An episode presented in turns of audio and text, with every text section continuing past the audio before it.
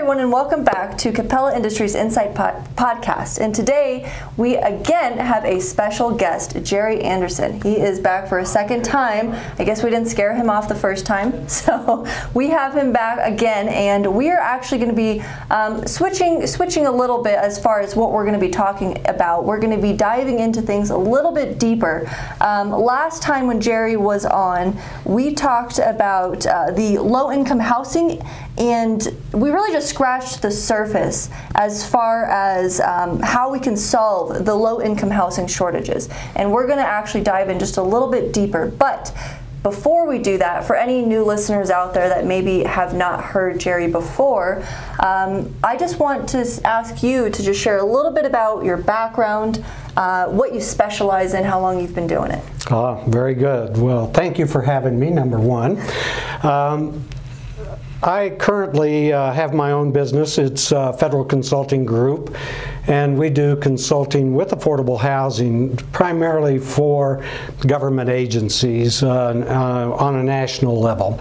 In addition to that, my prior experience uh, good heavens, it goes clear back to the RTC in the 1990s, uh, working with um, the savings and loan uh, uh, debacle that was going on at that time and taking in properties.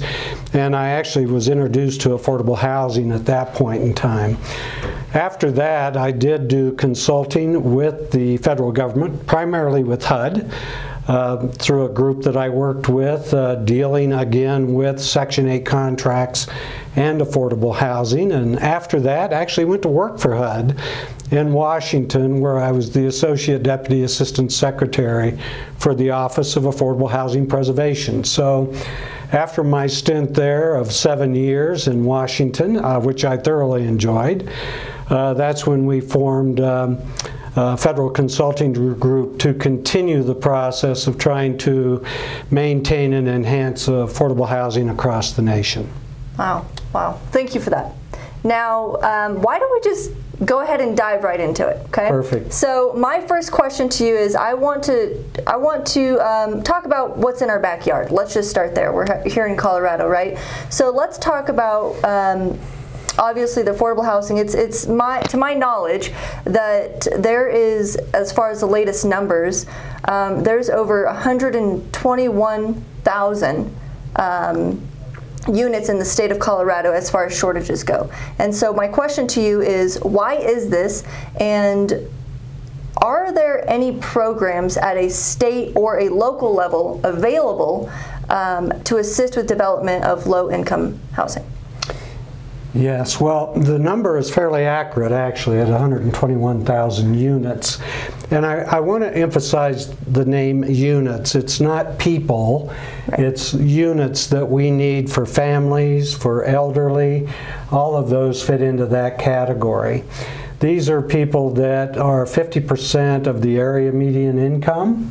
Hmm. In Denver, the area median income is about $117,000 a year. Wow. So even 50% of that uh, starts making it impossible for some of these people to go to what I'll call conventional or market rate right. properties to live or purchase a home because of the price that, that we're confronted with in the state of Colorado.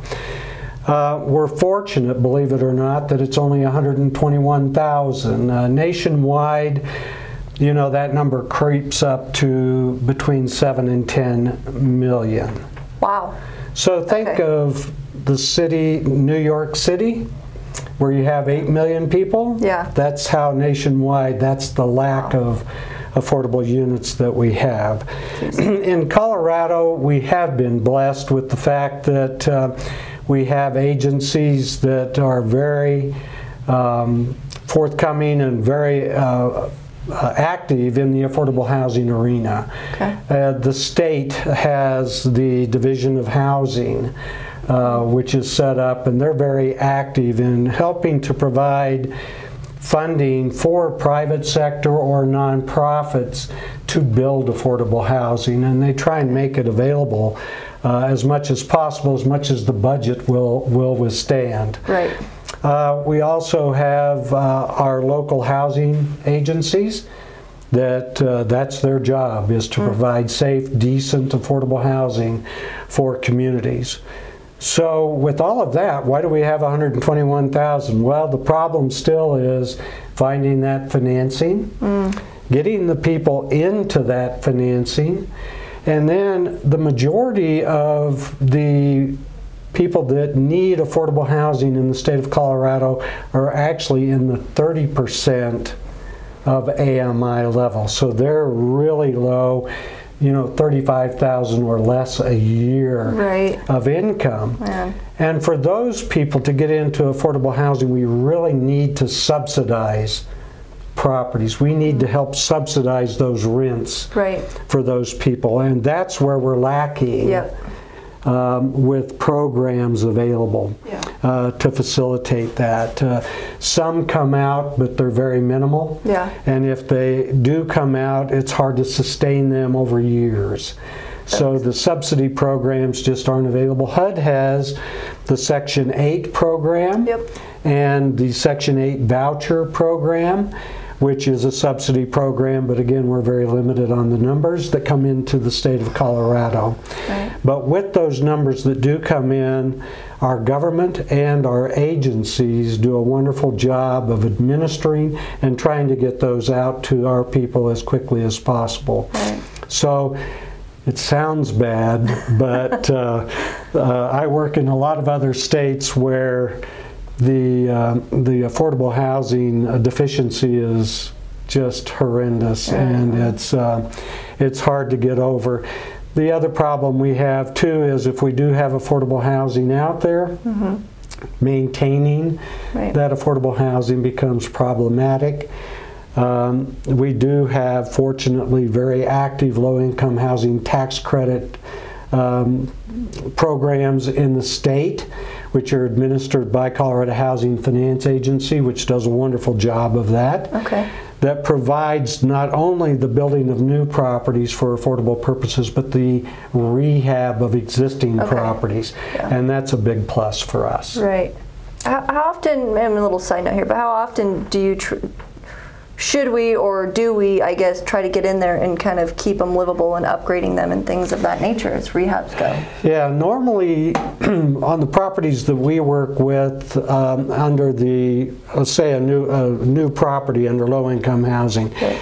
there's actually a 20 year schedule of Oh, wow. capital needs that's presented at the time. Okay. And they're supposed to be setting aside funding on an annual basis for going into what we call a replacement reserve account Okay. uh, to facilitate those needs as they come due. You may have refrigerators due in year 10, and you want to make sure you have the money in year 10 to Right. facilitate that.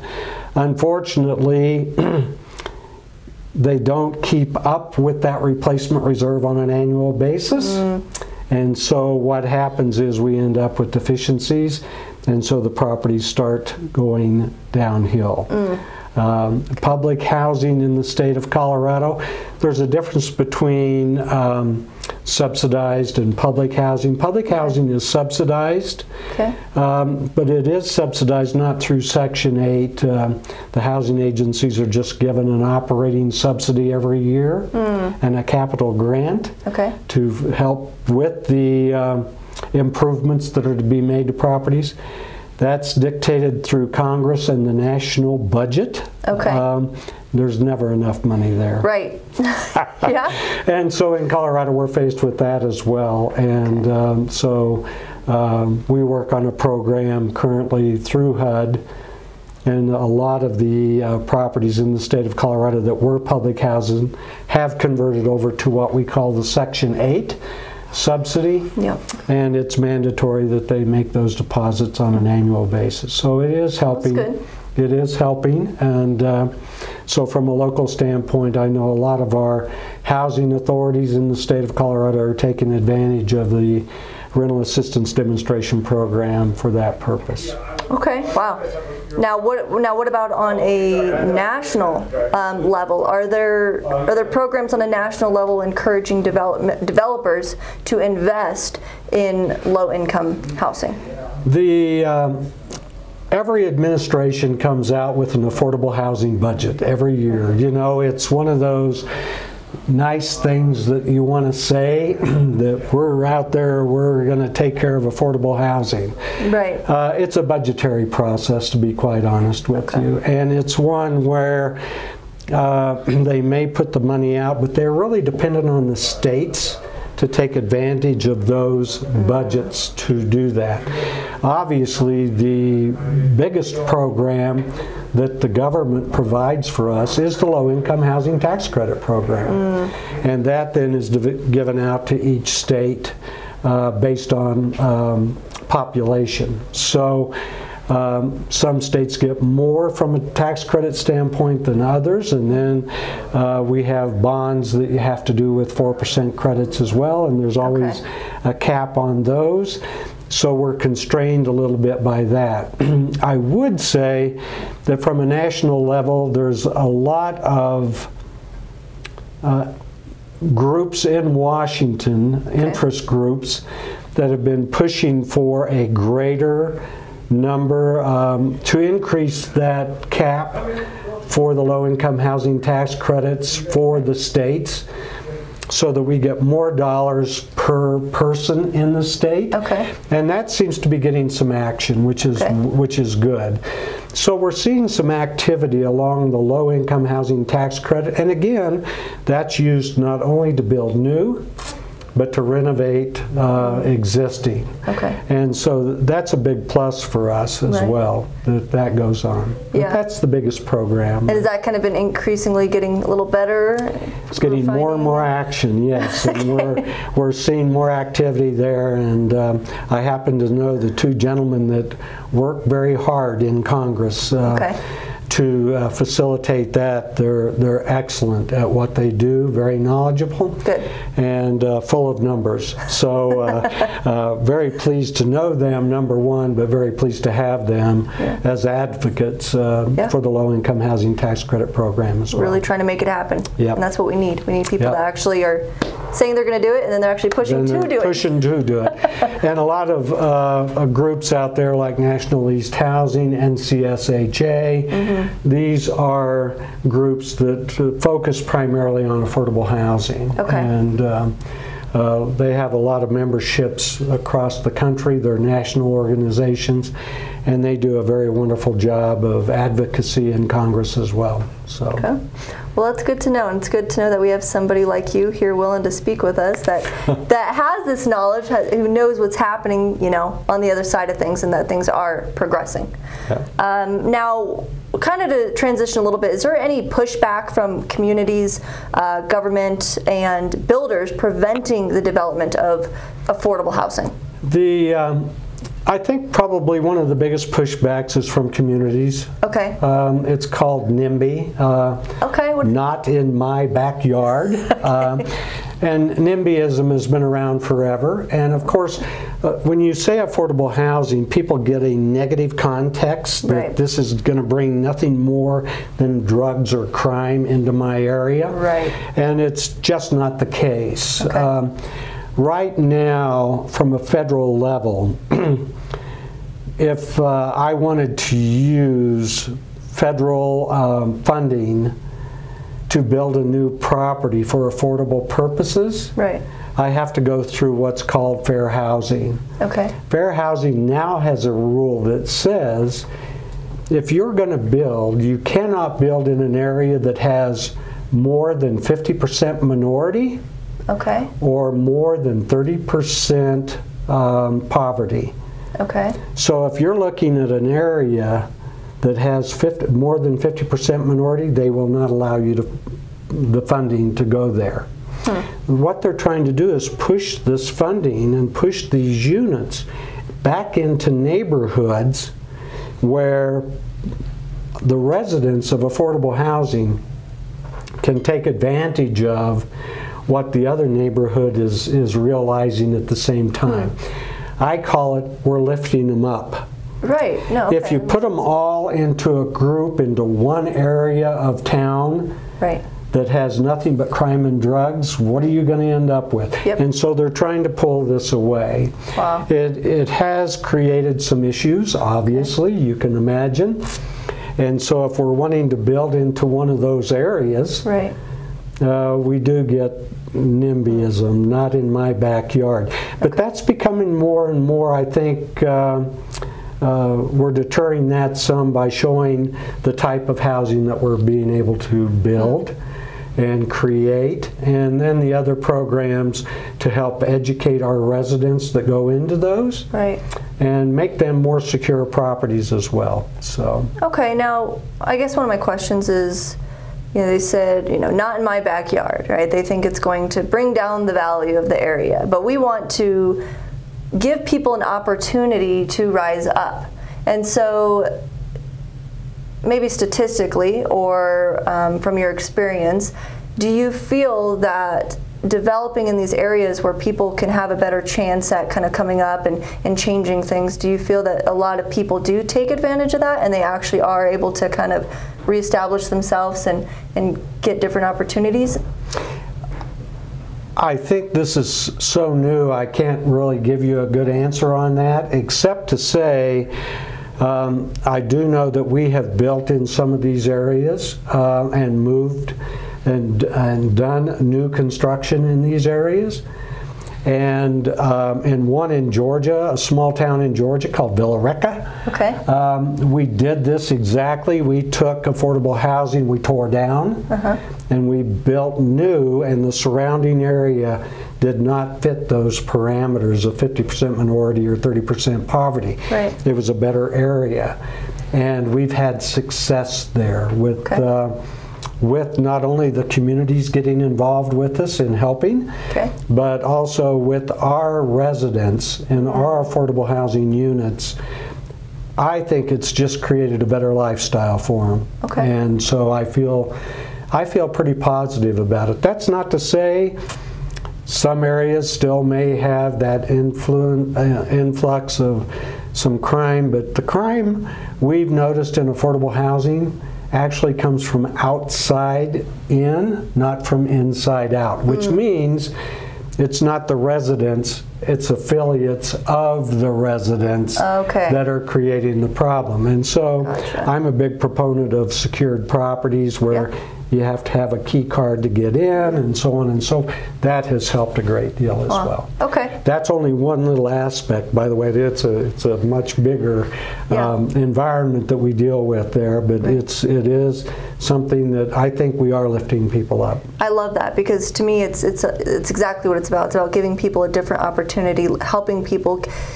You just get the opportunity to choose whether you want to rise up and have have more and do more. And so I love that perspective and kind of some insight that you are doing it, and it is wi- and it is succeeding. Now you can't control everything, right? But Nope. there's there's some success in that. So. Um, now, do you think that the rise in cost of housing could could push affordable housing out of reach for a large portion of people? And uh, if so, how do we deal with this? Well, we've experienced this in Colorado for the last couple of years where we've had just um, um, housing costs going through the roof. Um, Yes. And now, with the current interest rate environment, you know, when the housing costs were going up, but we had 2% rates for mortgages, mm, there was a nice offset there. Right. But uh, now, we're seeing some rise with rates to where rates are, you know, tearing up towards the 7% level. And it just absolutely is diminishing the opportunity for people to get into home ownership. Yep. And normally what happens when all of that goes up is the cost of rentals go up as well. Right. So to um, have people in rental housing, they may be okay now, but when their contract is up, more than likely those rents are going to go up. That is problematic. Do you see it shifting as far as interest rates? And what are your what are your thoughts on that? I don't think we're going to see a shift in rates. I think what we're going to have to do is um, make more opportunities for those pep people in those lower levels Right. um, to enhance their income levels to where they can rise up to the, the, the levels of the economy in the particular state. Uh, and that's tough because we have a lot of people that are on unemployment. Yep. We have a lot of people that are on welfare. And we have a lot of people that are on just Social Security. Our elderlies, in particular, are on Social Security. That creates a situation where we're dependent on national or local governments to Yep. enhance those. And it's a trailing, always trailing to where there's a gap in there where our residents are, and people that are in those categories are going to suffer. Yeah. And so we're, we're I think, uh, trying to do more to get that enhanced as well. Okay. Um, now, how are we? How else are we dealing with it? Is there anything else that you can add to that? The, well, I think with the current election coming up here in five days, Right. uh, at least in the state of Colorado, we do have this Proposition 123 that um, deals with affordable housing. Okay. It, it does um, assist with rental assistance. Okay. So if we have people that are caught in that gap where they're just uh, really having difficulties, they can apply and potentially get a subsidy to help them out. Okay. They're also looking at a subsidy program where they can help subsidize some of those rents for people in the 30% uh, of AMI level or less. Okay. Also for home ownership, one of the big um, issues with purchasing a home when you're in those categories is coming up with a down payment. You might be able to make the payment, but that down payment, and so part of the uh, Proposition 123 is for down payment assistance as well. Okay. Now, that's the good news. The bad news is there's red tape that goes along with that. And so people have to understand what's involved in getting there. And I think we need to educate those people that um, we need to focus on that could apply and assist them in applying for that assistance, whether it be down payment assistance, the subsidy assistance, or whatever. And uh, we need a good program to do that. I think part of the funding for Proposition 123 is for education. Okay. Um, But again, I think Proposition 123, the total amount is probably around $4 million, Okay. or 400 million. Okay, I was like, me. 400 million. So if we wanted to build new units, Right. and if the units were, say, 200,000 a unit to build, how many do you think we can build with 400 million? Yeah. It's uh, just barely touches the 121,000 units that we're looking at. I think it's probably somewhere around 15, 20,000 Right. units, which we're not going to shirk at. We're happy to have it. Right. Because without it, we, we those units, the, the money Wouldn't be- simply wouldn't be available. Right. And not all, all of it goes for new construction. Okay. You know, that um, uh, rental assistance is going to take part of it, down payment assistance is going to take part of it, and then new construction. But I, I am very pleased to see all of those categories being addressed and not just pigeonholed into one area. We are trying to address uh, several areas of concern in the state of Colorado. Right. I also want to bring out that the 121,000 units does not include homeless. So that's a total another category that's outside of the 121,000 units. Wow. Okay. Wow. Um, I didn't know that. What is what is the rate of homelessness, at least in Colorado? I'm not sure what the rate is. Okay. I just know it's problematic and it's tough to get your arms around. Right. We have in Colorado a group called Coalition for the Homeless that is, is works very closely with the state, and they do a very good job of um, ensuring that our homeless are at least trying to be taken care of. Right. Part of the problem with some of the homeless is they're really pretty satisfied with where they are. Yep. I did see on the news this morning where um, Aurora has housing available for homeless, that they're trying to get the homeless to move into and they've got a, um, they've built like um, mini homes. The, Yeah. Uh, for the homeless to move into, which I think is is going to help that Right. process a great deal. Okay. But I didn't know they had that in Aurora. yeah. Wow, okay. That, that has just started up there, and Aurora has had a, a substantial homeless problem. Yep. Um, I think Denver has a substantial homeless problem. It's tough to deal with, Right. but on the other hand, um, I, I do think that if we can provide them a safe shelter Right.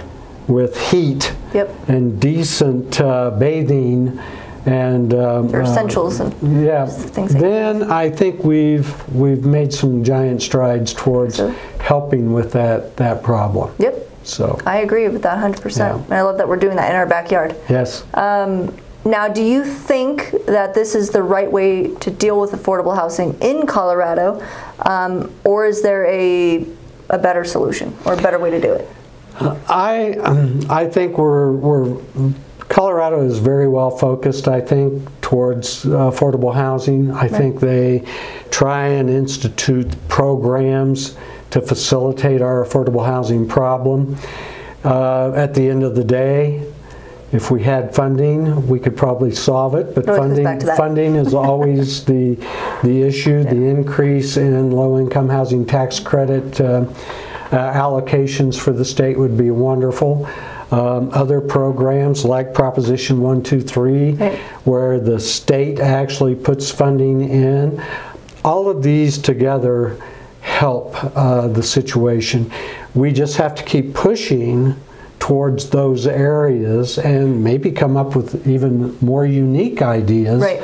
uh, to help solve the problem. But we need to solve the problem because along with this, if we can solve the affordable housing problem, we also, I think, take care of some of the crime. Yep. And I think we take care of some of the drugs. Not all, some I say. Yep. But I think it enhances those um, and helps us in those areas as well. It's just about moving the needle forward. That's all we're trying to do. You know? Yeah. Is there any other, um,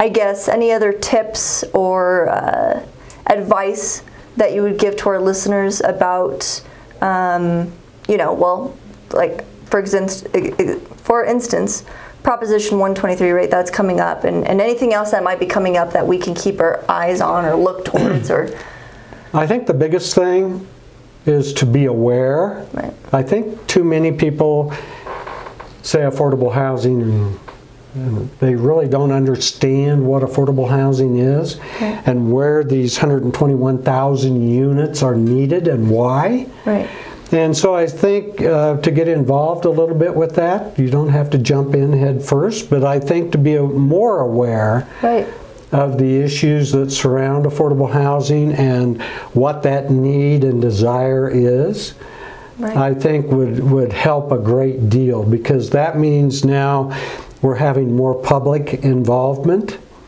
in the affordable housing arena, and I would love to see that. Yeah. Uh, I think we have some wonderful agencies that do terrific jobs, but I think we need that public support uh, Right. as well to enhance the abilities towards uh, affordable housing. Yeah. The knowledge is, is really something. I've obviously dealt with it for 40 years. right. So I feel very strongly about uh, our preservation uh, of affordable housing and trying to enhance that and enhance people's lives going forward. Well, I think that's going to take care of a lot of issues that we see, especially in our backyard. And we all want, at the end of the day, I feel like everybody wants a, a comfortable lifestyle. Everybody wants to be happy and kind of find where they want to be. And I think if we all come together, and like you said, we're a little bit more aware and educated on these issues and say, okay, how can we how can we come together and take some action in a positive way? Yep. So, um, well, Jerry, that's all I had for you, but I really, really appreciate you coming on here again. Um, and thank you again just for everything that you went over. Um, we appreciate your time. It's been my pleasure, and, and I appreciate it because my last comments about making people aware, I think this will help make them aware and maybe you know, we have the internet, we have all of these facilities available to us to become educated a little bit Yep. in this regard, and I'd take advantage of it. It's a click away. It's a click away. It's a That's click away. perfect, perfect. but thank you for having me on as well. I appreciate it. Thank you.